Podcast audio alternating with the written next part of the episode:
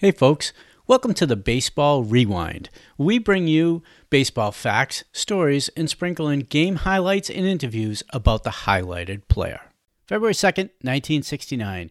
Pitchers Stan Coveleski and Waite Hoyt are voted into the Hall of Fame by a special Veterans Committee. Coveleski learned control as a youngster by throwing rocks at tin cans that swung from a tree. Though he pitched a shutout in his very first big league start with the Athletics in 1912, he was sent back to the minors, mainly because the A's were totally stacked back then, despite Connie Mack's love for him. But it was there in the minors where he learned to spitball. He played in the minor leagues from 1913 through 1915, and he won 54 games over those three seasons. But he finally earned a permanent spot in the big leagues in 1916 when the Cleveland Indians bought his contract. His fluttering spitball that dove sharply and broke inside on both righties and lefties was totally dependent on the wind. That was an interesting fact that I learned in the interview that I'm going to play for you uh, in a moment. Uh, Coveleski helped two very unlikely teams win the World Series. He won three games in the 1920 World Series, the first championship for the Cleveland Indians against Brooklyn, while yielding only two runs in three starts. And in 1925, he helped he helped the Senators to their very first World Series and their only World Championship. He won 20 games for the Senators, but he did go 0 2 in the series. Stan will win over 60% of his games over his career, and he's going to post ERAs under two twice, and he topped 300 innings three different times. And he finished 223 of his total 385 starts.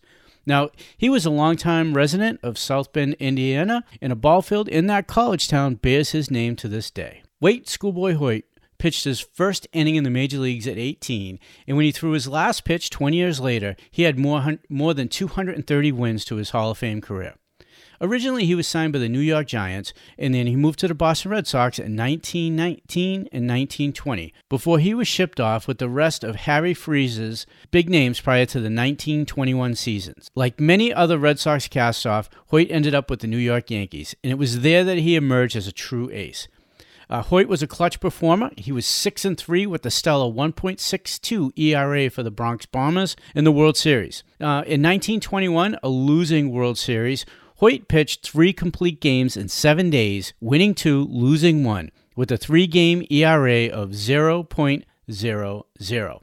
Hoyt was also the losing pitcher in the famous 1926 World Series Grover Cleveland Alexander game. He did, however, anchor the pitching staff for three Yankee championship clubs in 1923, 27, and 28 before moving on to several teams in his 30s.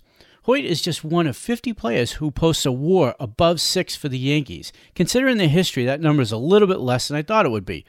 Hoyt became a radio star after baseball, and he was the first former player to really take hold of the booth from 1942 to 1965. And his rain delay stories are fantastic, and you have to listen to them. Uh, and you can listen to a bunch of them over on Vintage Baseball Reflections. Now, today's interview is about 50 years old, and it's Stan. Uh, he's being interviewed by Eugene Murdock. Um, the interview is well over two hours. I'm not playing two hours worth of an interview. I'm going to play you about five minutes so you can get a feel for it. And it's just a little clip. And the cool thing about these interviews is how widespread they are. And if you haven't listened to any, I highly recommend it. Um, and if, if you love baseball history, you're just going to drop into vintagebaseballreflections.com and have a listen to this one.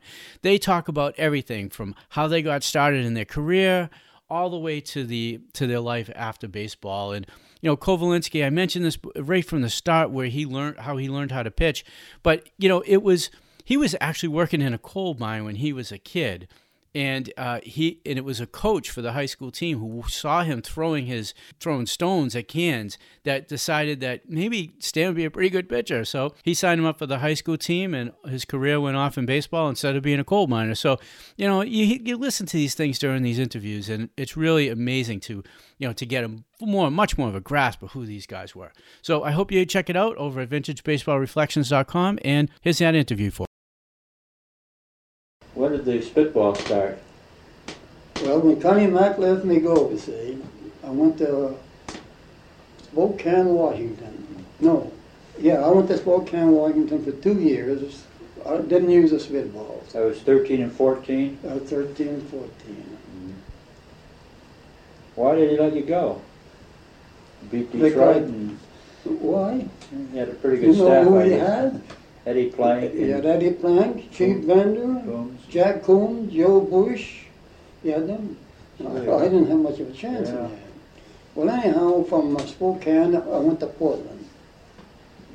For nineteen fifteen? That was 1915. And while I was in Portland, I just said to myself, well, I got to get more stuff. And I heard the, I heard Phil talk about a speedball, but I didn't know what it was, see? I didn't know how to throw it. So I shoot back at it. I put a chunk of tobacco in and wet my finger and throw it, but you couldn't, tobacco was sticky, see?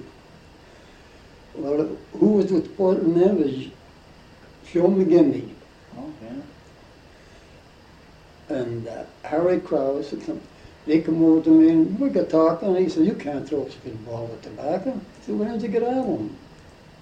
No. So I said, what is alum? I said, I don't know what alum is. He said, you go to the drugstore and he says, it comes in bark, and he says, you cut just a little chunk off and put it in your mouth, and just, you get the juice out. And then I started, see.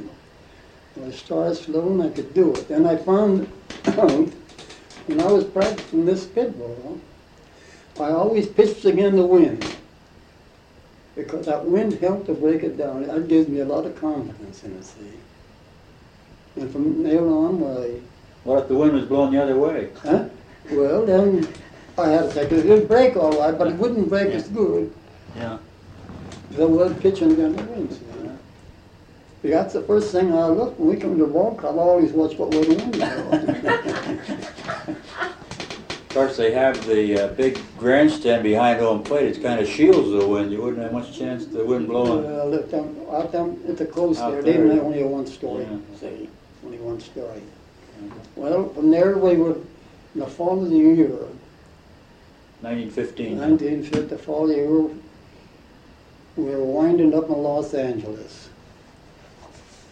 And, uh, the American League and National League always played an exhibition game in San Francisco, see. So they asked, the American League asked a lot of fellows, said, we need a pitcher, who is the good pitcher out here? He said, go get Coveleski, he looks like the best. So they phoned, phoned me to Los Angeles, or if I'd come up and pitch for him. I said, of course I'll come up and pitch for you, because I'm going to Los Angeles, or San Francisco anyhow, because the World's Fair was on, see, it was after the season. I said, well, here's where I'll make my expense anyhow.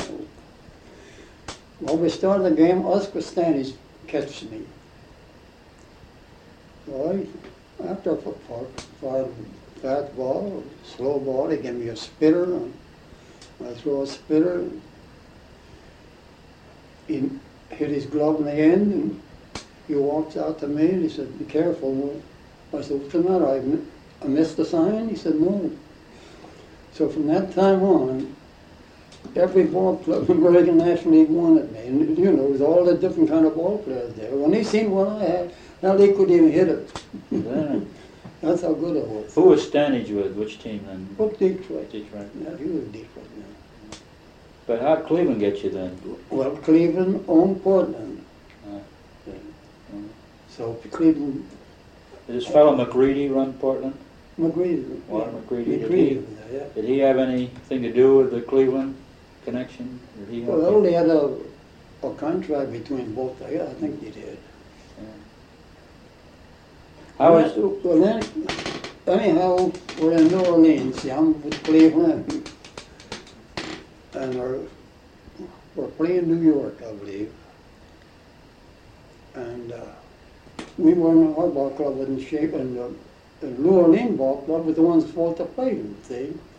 And the Jack Dobbs, oh, the Jake Dobbs, he needed a pitch. He come on and asked Lee Fohl, he says, Lee, he said, how about loaning the Coveleski today? So Lee asked, I said, sure, I'll go and pitch. Here's what I thought, well, here's what I'm gonna be left in the morning. Well, I went in there for five innings, he never hit any ball out of the infield. So Lee walked over and said, that's enough for him. So Johnny Dobbs, the way, this is the story that I heard, see. So Johnny Dobbs said, you leave Coveleski here, I'll make a good pitcher of him. He says, he proved now he's a good pitcher to me. he was a New Orleans uh, Johnny Dobbs, he managed, manager or he managed. New Orleans? yeah. How was your last year, how was your year with Portland there, in nineteen fifteen, how'd you do there? Do you remember? Oh, listen, we Had a had good- good, I must have been in about seventy or eighty ball, I only win seventeen, but I must have been in eighty ball clubs. But I don't know how many I win for Higginbotham and Lush and, uh, and there were three pitchers there to go about four, or five innings and they Oh, were done, see? So they took them on, me. Did your arm get tired? Huh? Did you get tired?